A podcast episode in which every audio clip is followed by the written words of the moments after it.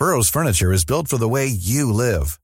From ensuring easy assembly and disassembly to honoring highly requested new colors for their award-winning seating, they always have their customers in mind. Their modular seating is made out of durable materials to last and grow with you. And with Burrow, you always get fast, free shipping. Get up to 60% off during Burrow's Memorial Day sale at burrow.com/ACAST. That's burrow.com/ACAST. burrow.com/ACAST.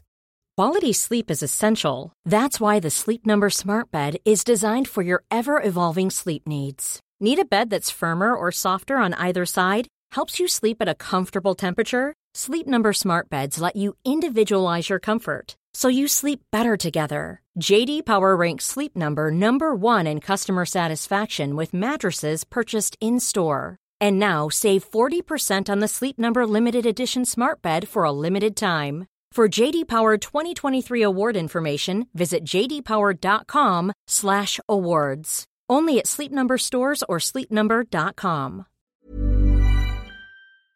Hi, this is Billie Jean King. This is Marion Bartoli. I'm Mats Wilander. This is Mary Carillo. I'm Stan Wawrinka. I'm Leighton Hewitt. This is Yannick Noah. Hi, this is Sally Wells from Cape Town, and you're listening to the podcast that has been top of my list for 7 years, the Tennis Podcast.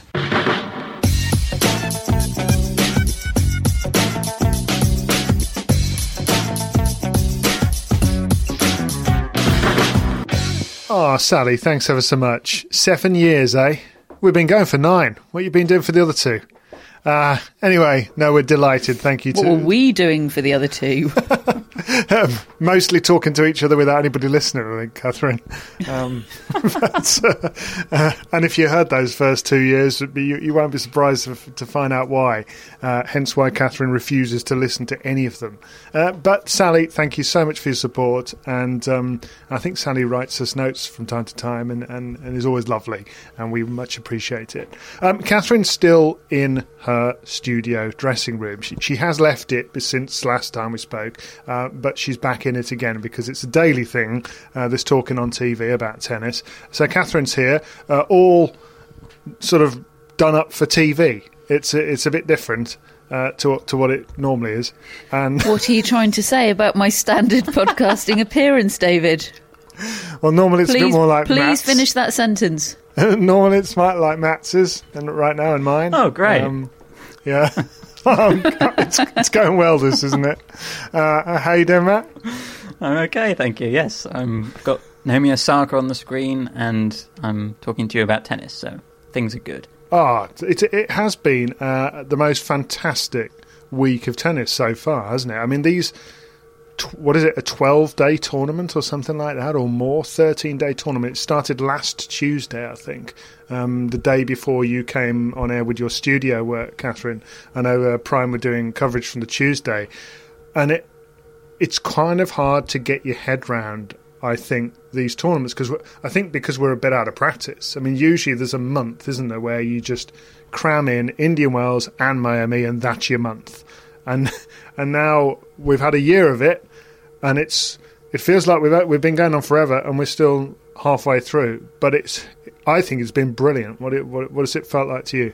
Yeah, it's felt brilliant. I also don't think it's entirely our fault that it's difficult to get to grips with the goings-on, because it all is a bit bitty on that front. You've got halves of the draw playing on different days, but men's tournament at a different stage to the women's. And then today you've got all of the women's round of 16 matches happening on one day, but you've got half of the men's draw playing round 3 matches.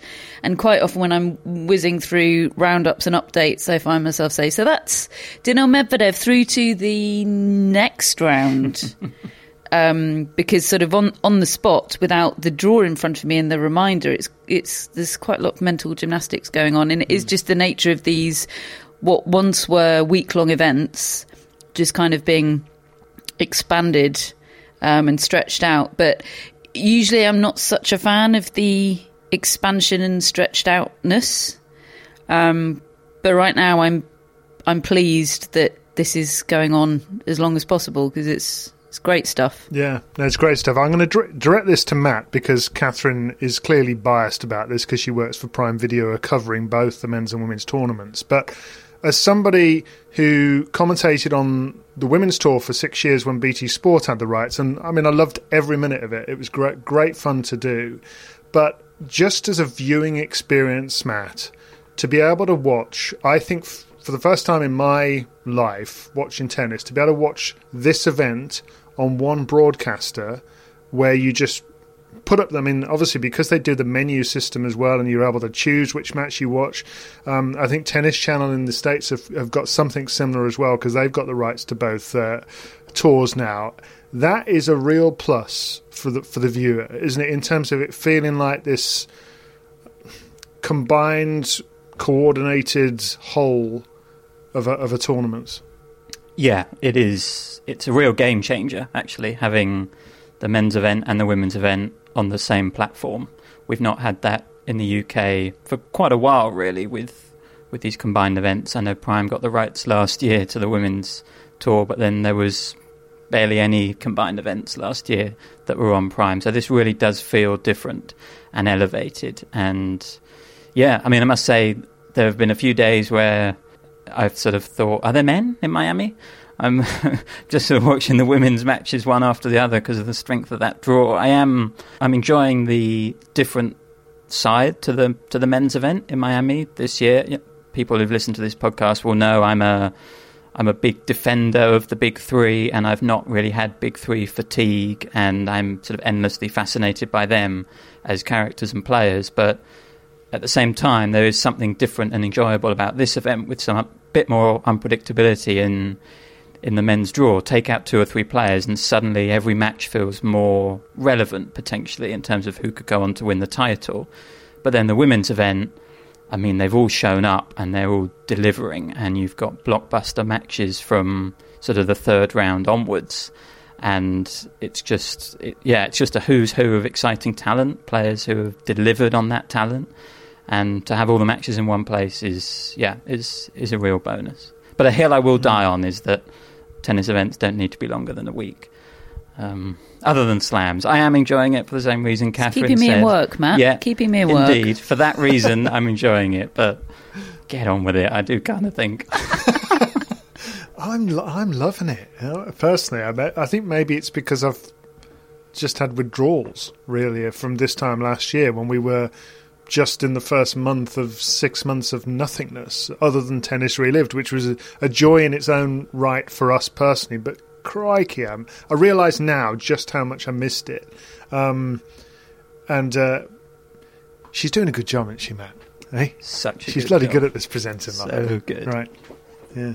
Anyway, the other thing I like about the fact, I don't want to say like about the fact that the big three in the men's side are not there, because it's obviously a downer that they're not, and Andy Murray's not there. But I also, I mean, it's easy to say, well, it gives the young men a chance to have the spotlight. I actually think.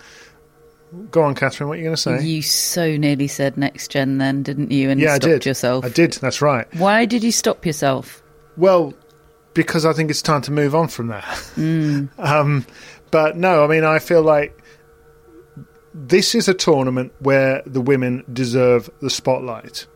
And because you look down the draw and it is just, it's what's been bubbling up for 18 months now or 2 years, and it's all coming together because I think particularly because Andreescu's now fit again and playing and part of the whole story, and all these other players have joined in her absence.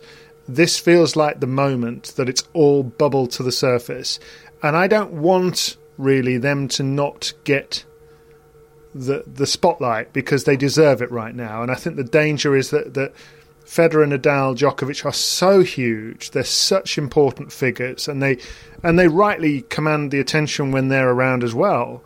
But just this once, because they're not, the women get the highlight reel, really. They're the ones that deserve the best staging. And I mean, last night there was a moment where Garbiñe Muguruza was playing, is it Elina Kalinskaya? Is that right? Anna Kalinskaya. And that was a cracking match, and Muguruza came through. And then this match between Andreescu and Amanda Anisimova started. And I think I got through... And you went to bed. Well, I got through a set. You didn't. End of that first set, David, you were not present in the WhatsApp group anyway. No, I know, but I did... there was, it was good chat that you were missing out on. I know. I woke up to 114 unread messages.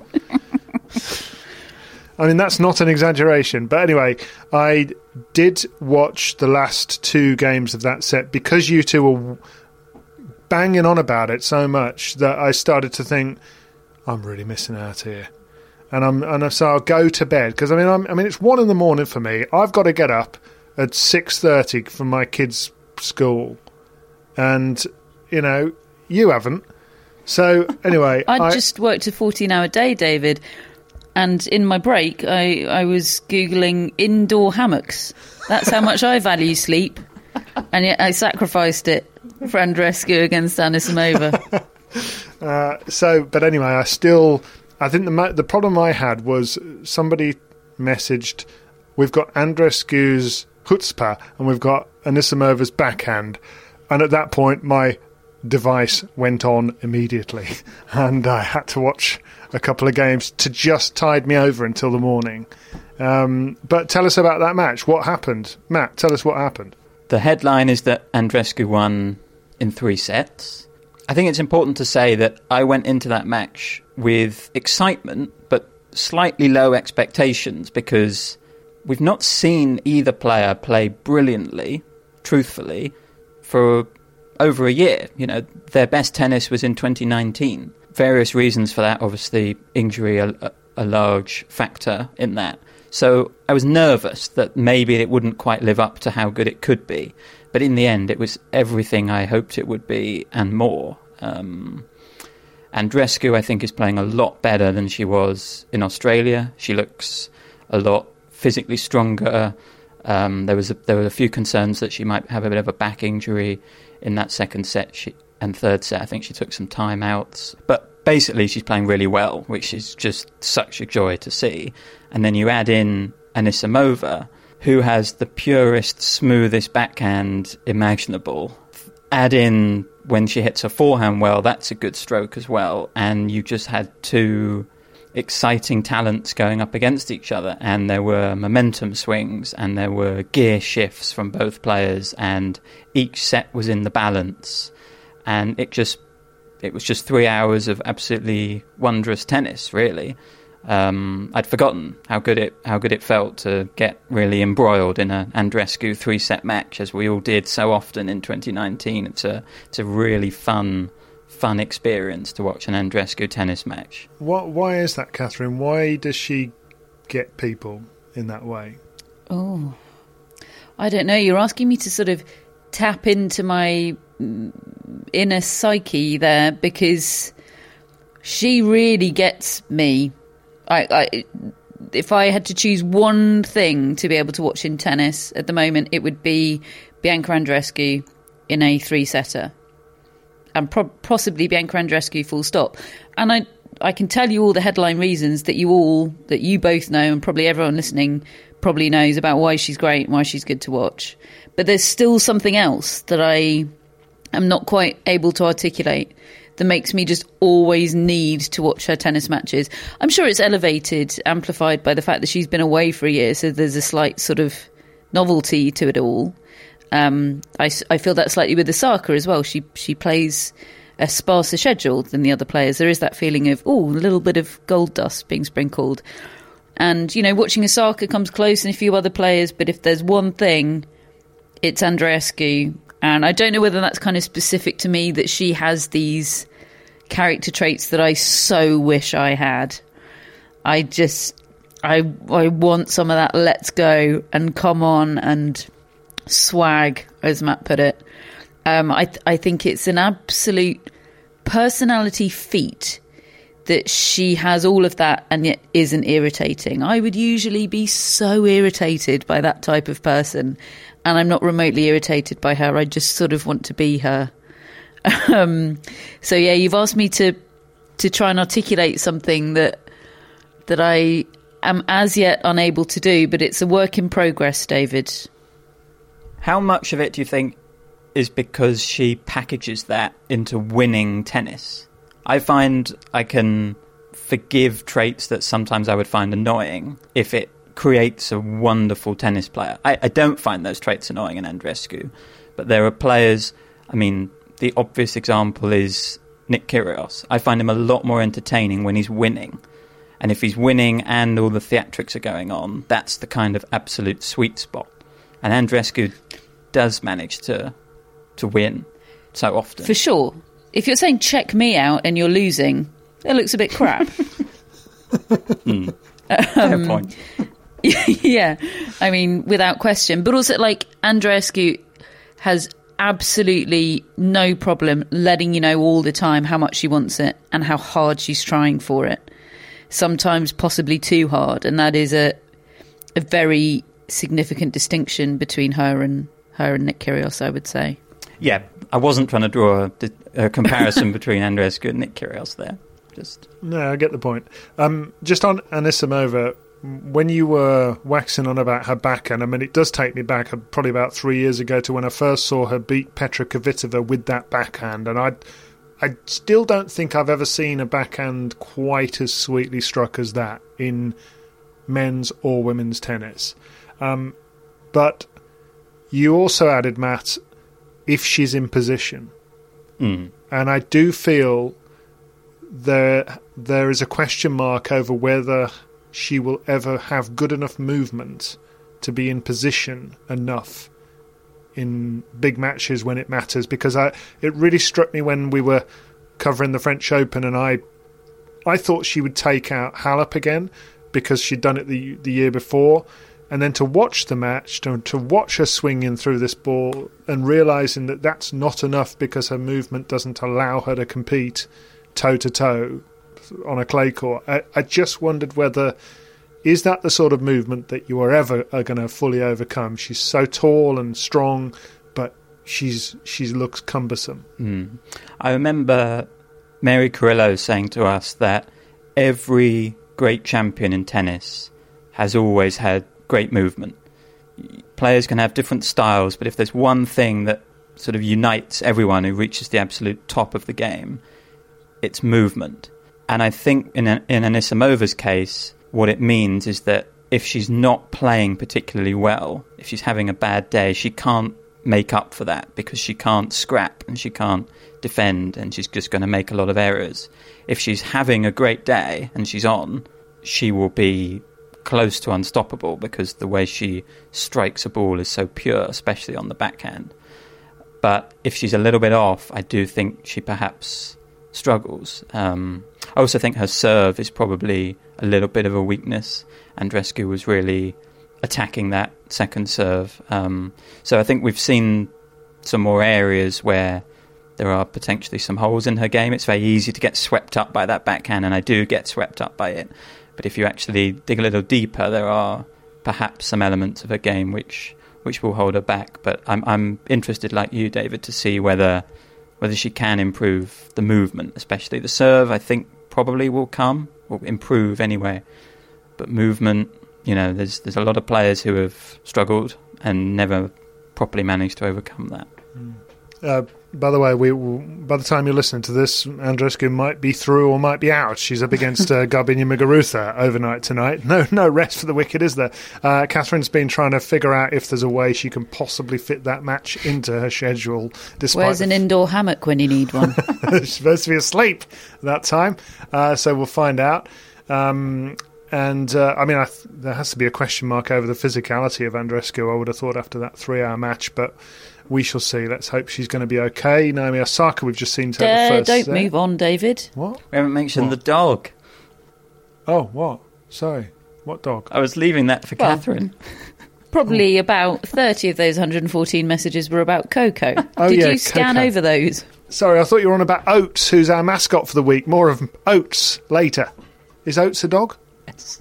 Yeah. Oh, good. I'm a fan of Oats as well, but Oats is a bit more off topic. Yeah, okay, so tell me about Coco. Who's Coco? Coco is the dog that we're already familiar with. Oh, the one you had the selfie with, who ran after. Yep. Yep. The one and only time I've broken my don't have photos taken with sports people policy, because it's not professional, was for Coco Andreescu, the dog, who came in tow with the Andreescu parents, who were utterly bewildered by what was going on. And yet still charming. And yet still very, very charming. Who is this crazy woman and why is she touching my dog? Probably if we just let her get on with it, and it'll end soon. Yeah. Yeah. Anyway, Coco the dog is wonderful. So well behaved. Was sat front row throughout that match. Looked really engaged for a lot of it as well. It's not like she sleeps through the matches. No, and she knows when to celebrate. Yeah, she knows when to celebrate. She's really into it.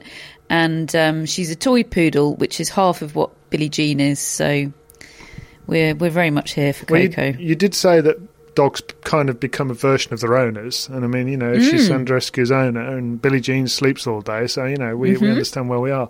Me and Billie Jean in the indoor hammock. Correct. Ash Barty has beaten Victoria Azarenka today in a bonkers match. Lopsided. 2-6-1 sets, one apiece, and then Barty got the better of her. Which most people, I think, were just edging towards Azarenka. This is a good week for Barty already, isn't it? Given that these extraordinary quotes I've been reading, that she may end up on the tour for the whole year. She may not go back to Australia, certainly until after the US Open. I mean, you're talking 6 months, maybe even longer, Matt. I mean, that's... I knew she was committed to this trip, and I think particularly because of last year and the fact that she decided she just didn't want to be part of the tour last year. I think it's probably really ramped up the appetite for this year, and this is the way to do it, isn't it, with all the quarantine and everything. But what a commitment, and I think that this is probably a really good start, isn't it, just to have got some wins and be off and running. Yeah, and she nearly didn't get those wins. I think when we were recording on Thursday, Barty might have been playing, and she ended up having to save a match point in that first match against Kuchova, and then since then she's been more impressive against Ostapenko. She sort of swatted her aside, and she was good today against Azarenka. Really interesting match, Catherine. In your studio chat, you were focusing a lot on how different their backhands are. Barty can use that slice, and Azarenka can flatten out the backhand and sort of hit it with great depth. And that felt like the battleground for the match. But I thought what Barty was able to do with her forehand was really impressive, pulling Azarenka all over the court, and she looks comfortable in Miami. She's obviously the defending champion. She's now got Irina Sabalenka in the quarterfinals, and if Barty wins that will force Osaka to win the title if she wants to overtake her as the world number one at the end of this tournament, which feels like it will come, even if it doesn't come this week, it will come eventually for Osaka with two slams in her pocket already. She feels like the de facto number one, and it's a matter of time before she gets there. But be interesting whether Barty can hold her off as we go into the portion of the season where Barty will probably fancy her chances against Osaka if they play on clay or on grass. So really fascinating, and yeah, what a commitment to be away for the whole season, especially Ash Barty, who we know likes being at home, and I think this will be tricky for her. It'll be a real test. I hope she is okay, really, over these 6 months. I think Craig Tyser, her coach, is going to be with her the whole time. There just isn't time to go back and do a 2-week quarantine and make a trip back to Australia worthwhile. So this is it. If she wants to play on the tour, she has to do this. And I think I was reading that she's going to have a base potentially in London and then go out from there. So really interesting period for her.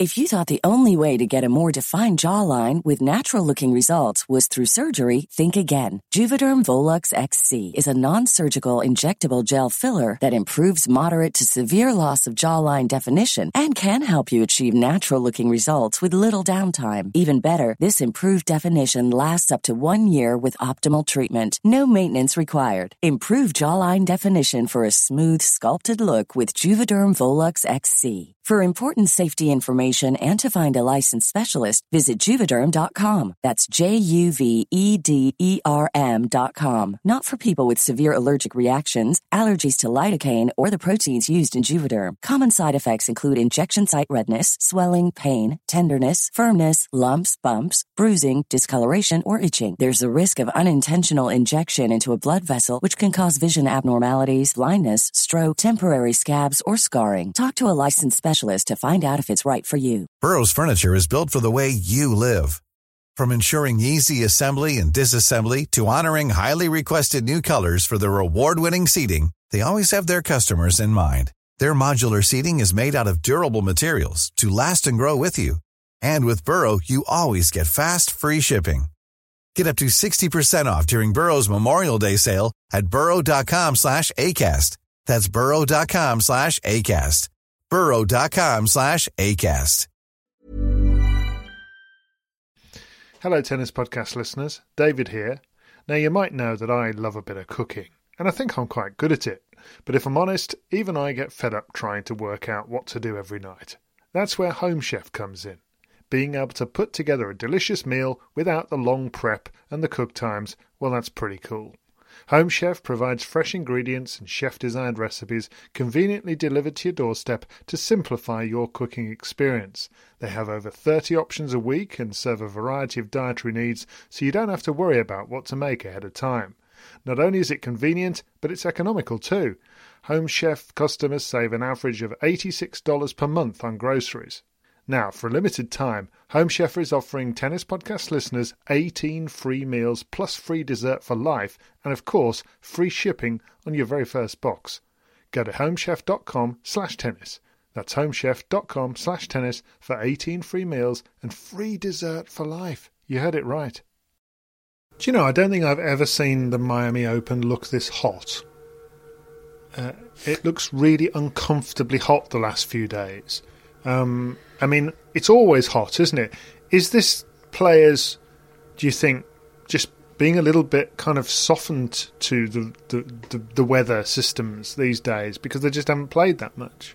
Yeah, I wonder if it is that, actually. And it wasn't that hot in the Australian Open, remember. Usually most players would have played in something like these kind of conditions in Australia. And I'm not sure there were any days that were intense humidity like you get in Miami. Sometimes the temperatures on paper in Miami don't look that big. I think today it said 28, 29, but it's like 90% humidity a lot of the time, and it's the humidity that is suffocating. I think it's particularly difficult for athletes and TV presenters, in my experience. Yeah, I mean, we have seen some people that you don't expect to see suffer with weather conditions, really suffering with weather conditions. Cue Daniil Medvedev chat. Well, what happened there last night? Because I was kind of tuning in and out. I was watching that, and I watched the first two sets, didn't I? And I said to Matt, "This is good. You want to get this on." Popyrin has saved 3 match points. He was a set and 5-3 down. He saved love 40 on his own serve. He managed to get to a tie-break, won the tie-break, and I said to you, I think I've probably seen the best of this match now. I'm gonna watch Line of Duty. and so I did. And then the next thing I know, I had to pause that after 30 minutes because apparently Daniil Medvedev was walking around like an old man with a walking stick. So I think, I mean, that you can't not watch that, can you? And but that is not an exaggeration. And yet he was still winning. It is not, and the tragedy of this is that neither of you nor the listener will ever see the impersonation that Greg Rosetsky was doing of the Daniil Medvedev walk at that time. That's just a treat that I've got in my memory bank forever, and you will have to live your lives without. Did you not have your phone at the ready, sorry about that, Catherine, to record that? I didn't. No, I was too busy just enjoying it in the moment. The mental pictures will last a lifetime. Yeah, though. They will. Right. I mean, he wasn't backing away from it, was he? He wasn't pretending that it wasn't happening. He wasn't. I mean, he didn't lose anything in his performance, really. I mean, obviously, he's lost some of his movement, apart from the ability to move at all. No, but what I mean is, he was just still belting the living daylights out of the ball. I mean, even harder, wasn't he? He was going for broke, really. I found it really interesting to watch him under that sort of pressure, because I've just not seen it before, and see how he reacted. Well, I think he called it, I can't remember the exact phrase he used, but I think he said something like, "This is one of the sweetest victories of my career." He did. That was exactly the phrase he used. Excellent. He said he was cramping like hell, and yeah, he was pleased that he was able to still win. As you said, he was able to, I think, crucially hit serves hard, and I think he probably served the best he served all match, right down the stretch. But I mean, we have seen him injured before and still win. Cramping's different because it was like he just couldn't walk, so how do you play tennis? He was laughing about it. But he was laughing about it. He had a very good attitude to it, actually. But it did put me in mind of that 2019 US Open run, where there was one match in particular, I think against Hugo Delien, where I thought his tournament was about to be over because he couldn't function sort of bodily, and yet he went on to reach the final. So I wasn't totally surprised that he managed to play through it and win. I think if anyone can do it, he can. Yeah, I mean, even when it was becoming comical, I was a bit like, no big deal, it's Daniil Medvedev. I mean, the more injured he looks, the more likely he is to win and then win again. As you say, cramping is a bit different, but I just kept on thinking about, that US Open run when he was held together by sticky tape and suffering from throughout the duration from acute lack of bicep, as Hannah Wilkes diagnosed it, and yet still reached the final and almost won the thing. So, look, cramp is different. He's had a day off today. The women that played yesterday haven't had the day off, and I do worry for them a little bit more. But I think he'll be fine. I'm not sure the normal rules apply. Alexei Popyrin. Tell us about Alexei Popyrin, because I think he's 21 years of age, and this is the first time that I've sat up and looked at him in a different way.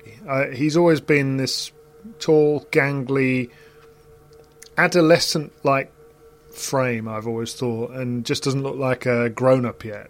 And I was waiting for him to play like a junior in the match, and he didn't.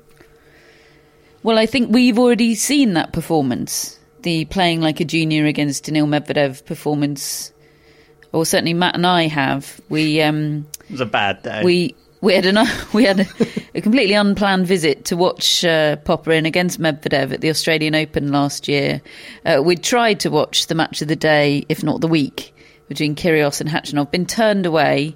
Matt had to hold me back from getting involved in aggro with a slightly overofficious Australian steward, and so we ended up. So I'm in a bad mood, and we're trudging over to the Rod Laver Arena, and so okay, well, Alexei Popyrin against Daniil Medvedev it is, and I mean, it was barely a contest, was it? It was nothing. It was man against boy, and Medvedev would only have been, 23, maybe 23, I think, at the time. So I was surprised by what he showed us yesterday.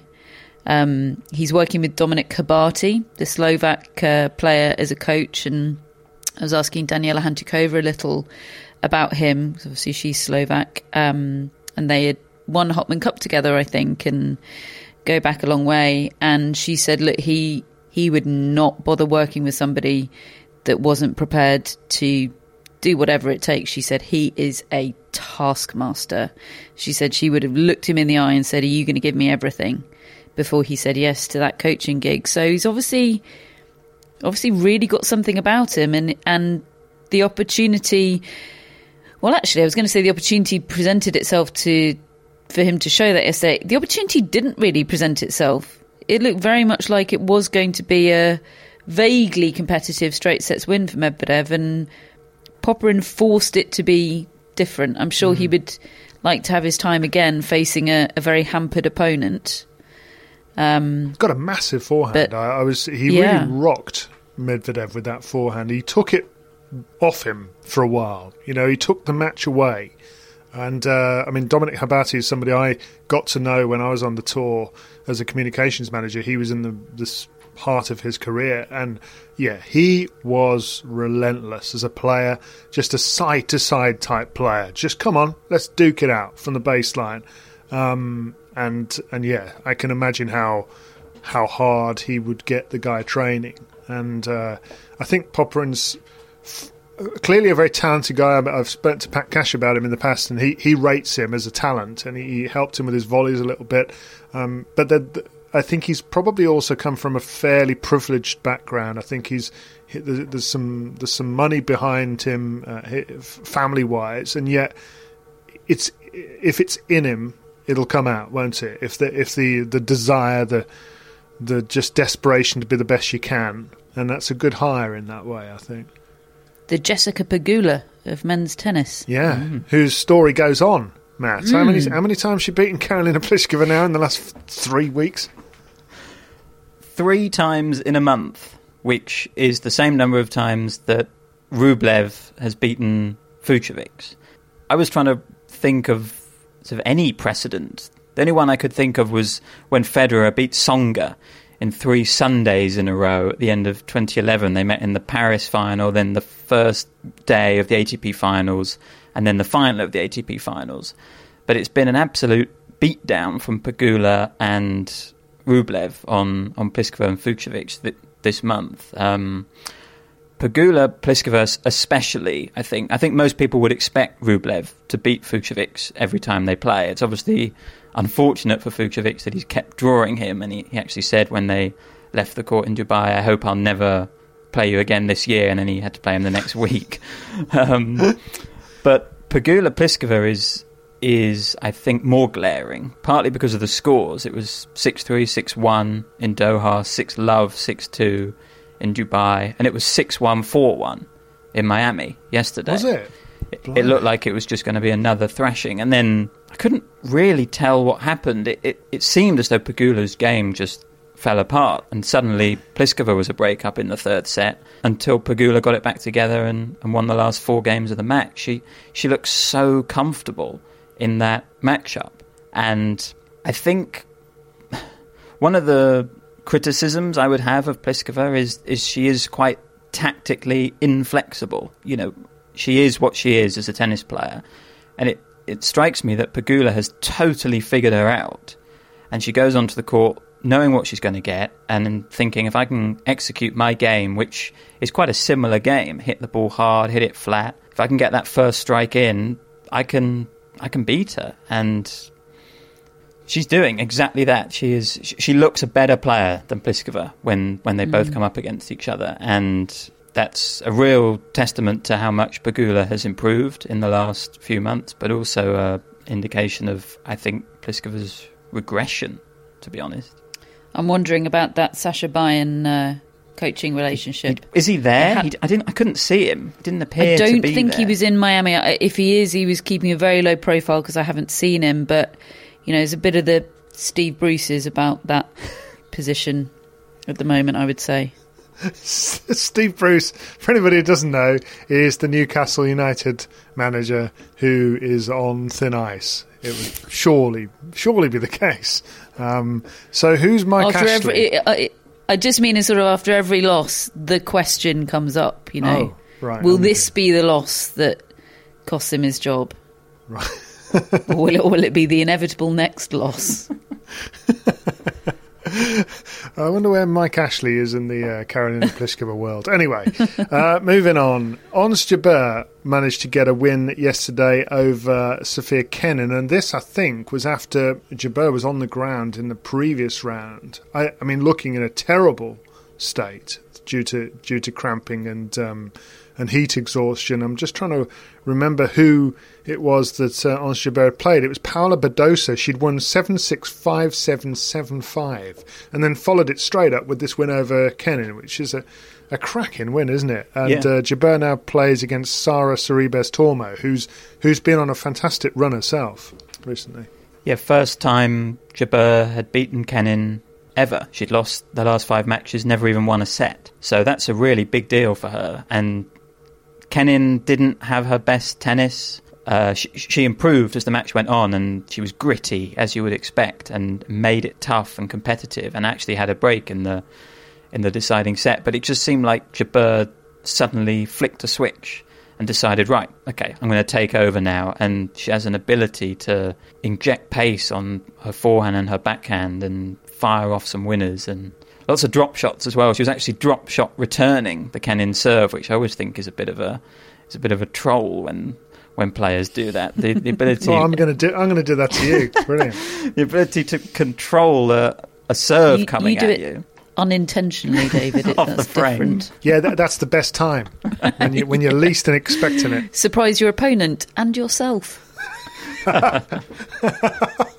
Correct. Yeah, but Jabeur makes it a tactic. It's very fun to watch. Really audacious. One of the next round matches we've got in the men's is Yannick Sinner against Emil Rusevori, who's a player with 4 U's in his surname, which is impressive. I think they play quite similarly. I do too. Fast arm, big forehand. It's that ninja-like tennis. I put them and Rublev in that sort of ninja category. Rusevori is the chap who beat Zverev the other day, isn't he? Yes, and his double backed it up. His last win was over Mikael Ymer yesterday in the all-Nordic clash. He was the better player in that, but he took 3 bites of the cherry to serve it out. It was I was very invested in those bites at the cherry because my finish time depended on it. Every time he failed, my dinner and gin and tonic and feet up watching Andreescu time got just a little bit further away. I found out about the contents of your dinner on the WhatsApp chat 114 messages as well. Oven chips. I forgot to have dinner. Just was too busy to have dinner. Got home and just suddenly realised, oh my God, I'm so hungry.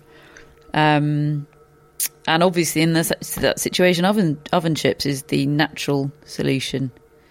So I had two perfect gin and tonics, a bowl of oven chips, and I watched Andreescu Anisimova. And I thought only an indoor hammock could make this better. Have you found one, or I mean, is that a thing or not? Well, it is a thing. It requires you need to have a beam to attach it to. You can't just put it in plaster because then your ceiling will come down. So I think what I'm going to end up with is a sort of indoor sun lounger. Right. What about a bed? Yeah. I mean, that's essentially what I'm trying to achieve here, David. Right. A bed in my living... A way to just have a bed in my living room. 2 beds, Catherine. Yeah. You've seen right through me. Right, okay. Yes, I don't own oven chips. I don't really, I'm not really... David. That is mental. Make my own, Do you make your own chips? You hand-make chips? Yeah, some of us can. What can I say? Too much time in your hands. Too much time in your hands. Well, if you want quality. Right. Now, those are the results that we've had so far, pretty much. Just to have a quick look at some of the matches that gives us. Daniel Medvedev against Francis Tiafoe, which is a rematch of, I think, one I saw maybe at the US Open or one of the summer hardcourt tournaments, which was one of the most one-sided matches I've ever seen. Tiafoe just completely lost it in that match. I mean, Medvedev was brilliant, but Tiafoe's really got himself going, hasn't he? He got a win over Dan Evans in 3 sets from a set down the other day, and it feels... I mean, we were talking, I think, at the Australian Open when he pushed Djokovic about how he's turned himself around. Now, I think he's just sort of used the period of the pandemic and looked at himself and thought, I'm actually not happy about the results I'm getting, really. I've got to reboot it. I think that's one of the best matches I've seen him play, the match he played to beat Evans from a set down. What do you think? Oh, absolutely, me too. It was a match that slightly reframed the way I think of Francis Tiafoe. I'd read those quotes about him in his new perspective. I'd seen a couple of matches where there were traces of it in evidence, but I'd previously perhaps thought of him as a little bit flaky in terms of competitiveness and staying power in a match. And there was just not a hint of that against Dan Evans. I didn't give him much of a chance of a set down against Evans. And he just dug deep, turned it on, and just, it was really quite sensational, actually, the way he just suddenly started hitting winners and seemed to get physically stronger as the match went on. I mean, there's no doubting his physicality. And if Medvedev is suffering just a little bit, then who knows? But I think he will need it to be physical to challenge Medvedev and his moustache. You're not a fan, are you? Medvedev's not a fan. Medvedev's not a fan. I endorse the way he's talking about the moustache. It's great. He's like, I'm sort of trying something. He said, I'm not going to do that weird thing where if I win with the moustache, I'll keep it. Yeah, he knows it looks bad. Yeah.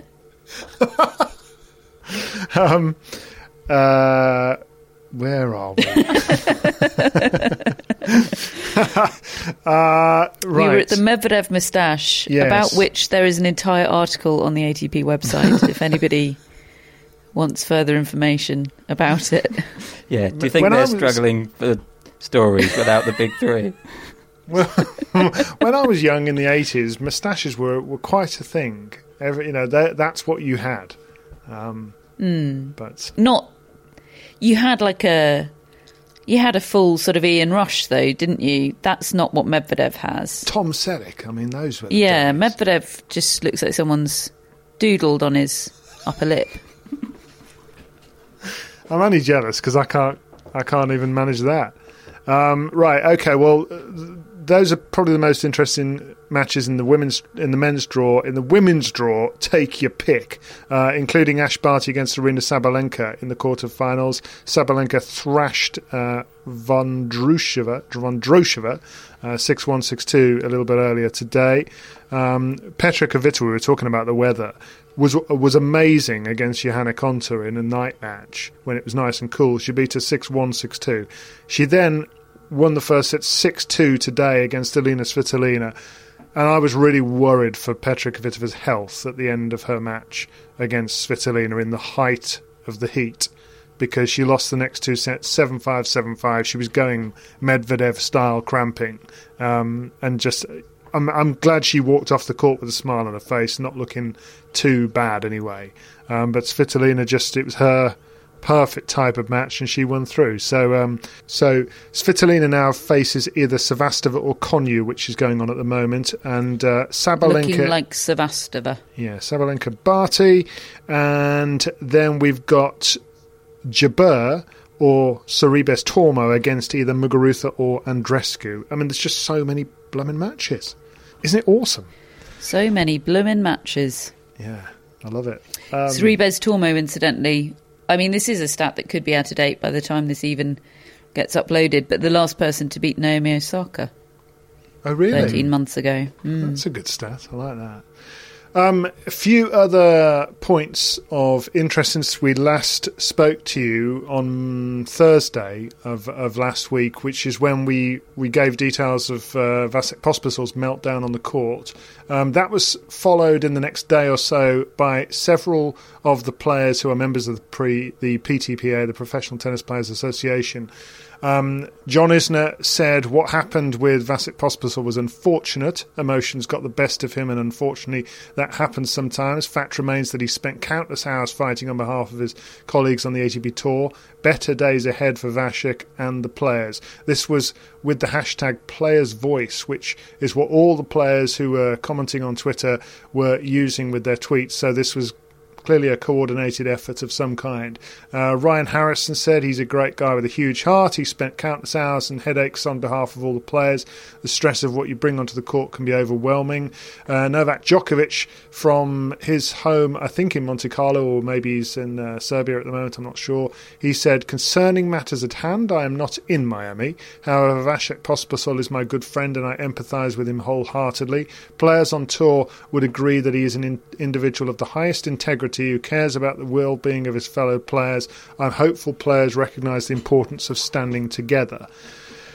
So they've all had their say. They've all said very, very similar things. I must say we don't know exactly what happened between Pospisil and Gaudenzi, Andrea Gaudenzi, the ATP CEO or chairman, which seems to ignite the fury of Pospisil on the court. But it's another stage of the discussion, and I was somewhat taken aback when I had my attention drawn to an interview with Pospisil back in September on the Tennis Majors website, when he said, "I personally really like Andrea Gaudenzi and Massimo Carvello, the ATP CEO. I think they're really great guys, men of principle, competent and smart." So things have taken a pretty dramatic turn for the worst in the last 6 months, haven't they, for him to turn in quite the way that he did. Yeah, I mean, I'm interested to know, Djokovic saying in his tweet, I empathise with Pospisil's concerns. We still haven't seen a comprehensive, detailed list of the concerns and what they hope to achieve. We now just have a hashtag. That's the only development since the last time we talked about this. We have a hashtag. I don't know who's orchestrating the hashtag behind the scenes, who's unifying that effort, and I would like to know, and potentially worries me that is a murky area. What I would say is excusing Pospisil's behaviour on the grounds of getting over emotional in the heat of the moment is not a luxury that's always afforded to women. Or female tennis players, or women of any kind ever. So that's just a point I'd like to make. And also, I saw I'm loath a little bit to pick out individuals, but I saw a tweet from Tara Moore, the British player this week, trying to unite female players behind this PTPA hashtag Players Voice thing, and she used a very unfortunate turn of phrase for me about not letting men fight your battles. And look, I know she has a particular perspective, being a lower ranked player, feeling neglected by the organisations, and that very well may be the case. Again, let's hear the details of your concerns and the evidence to back it up. But if you think Pospisil's fighting women's tennis is battles for you, I think you're probably mistaken about that. Or certainly on the basis of the evidence I've seen. I mean, they have said he has, like, that's happening. He has said that he has reached out to the female tennis players and asked them to be part of this. Do the PTPA believe in equal prize money? Good question. I mean, and it should be said that we haven't actually heard from any of the women about this subject. We've heard times. A lot of them saying. The likes of Barty and Azarenka jump out to me. A lot of them making quite pointed remarks, and Venus Williams doing some quite pointed smoothie drinking, saying, "I don't want no part of that," or certainly saying, using the word perspective very pointedly and talking about unity and the need to unify. I think there have been some timely and pointed remarks in that direction that don't specifically reference the PTPA, I should say. I think one of the sad things is that I actually think that, and we've talked for many, many years about the challenges that the structure of the ATP and the WTA provides in terms of being a jointly owned circuit, and therefore it is difficult to get to effectively competing groups, players and tournaments in terms of the negotiations pushing in the same direction. That is difficult if you are a combined tour, and it's something that they've just managed to kind of trundle along with over the years one way or another. And we referenced Andy Roddick's efforts and success 10 years ago to get extra prize money. So there may well be a very good case for having a players' union and a players' association that does all the negotiating on behalf of the players.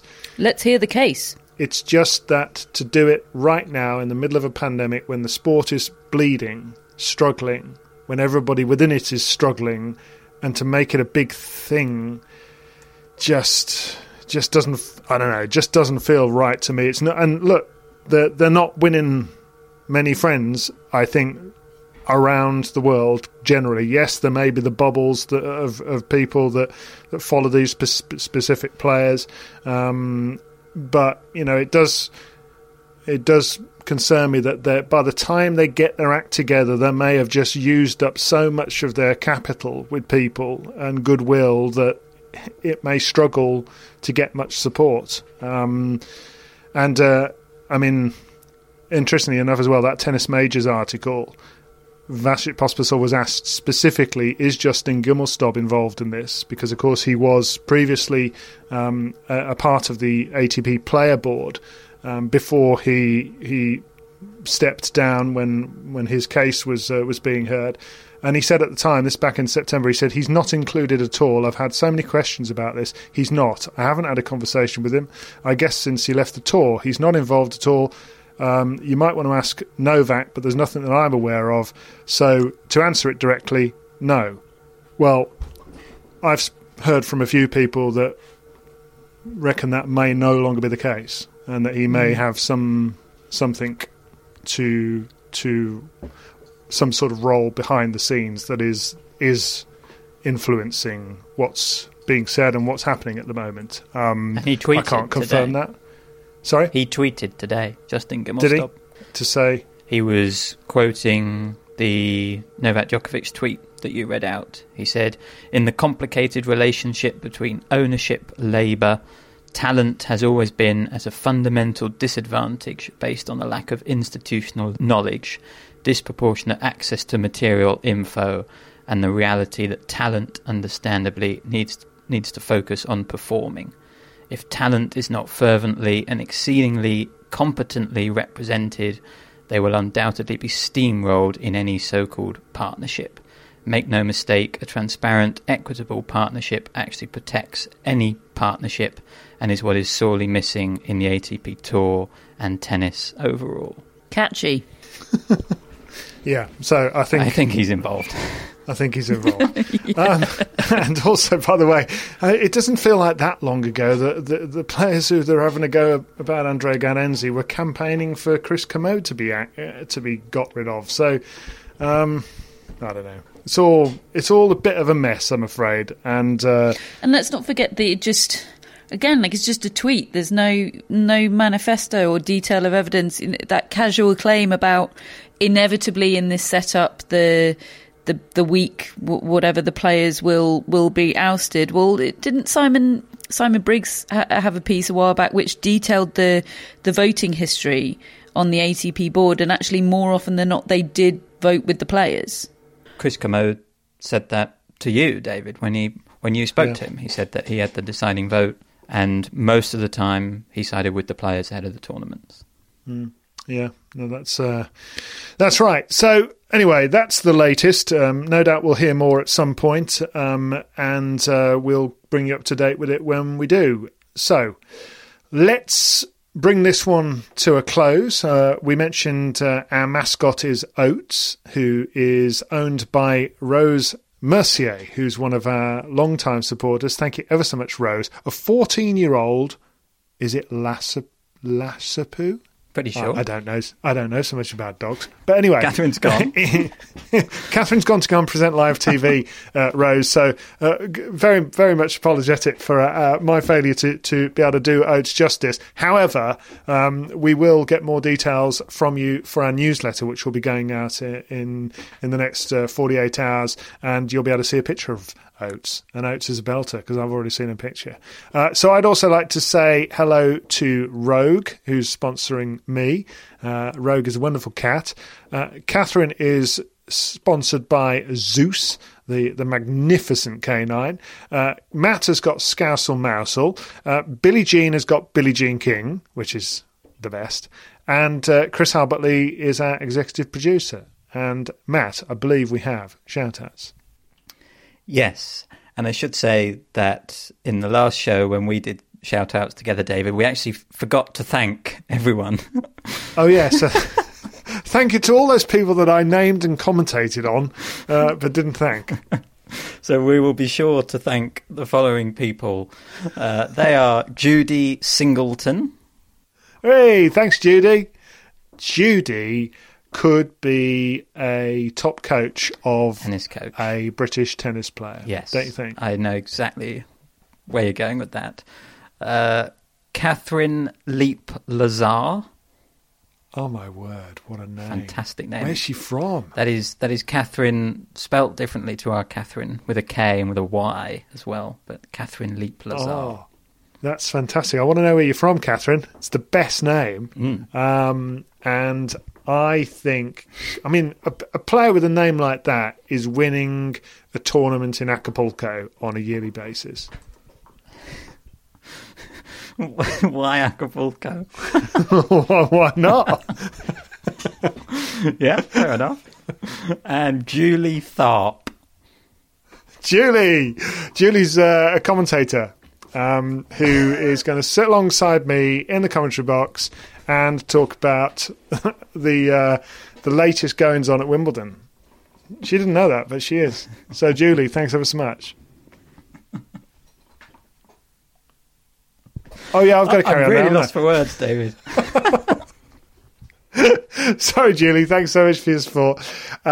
Catherine's gone to talk about tennis on the telly because that's what she does for a living when she's not talking to us. We'll be back again on Thursday with another update to Miami, which just seems to be going on forever. But we don't care because we just sit here for an hour and talk about it in the aftermath. And we'll be back then to talk to you. Thanks ever so much for your company. Leave us a review on iTunes if you haven't already. Tell your friends to listen, and we'll speak to you on Thursday.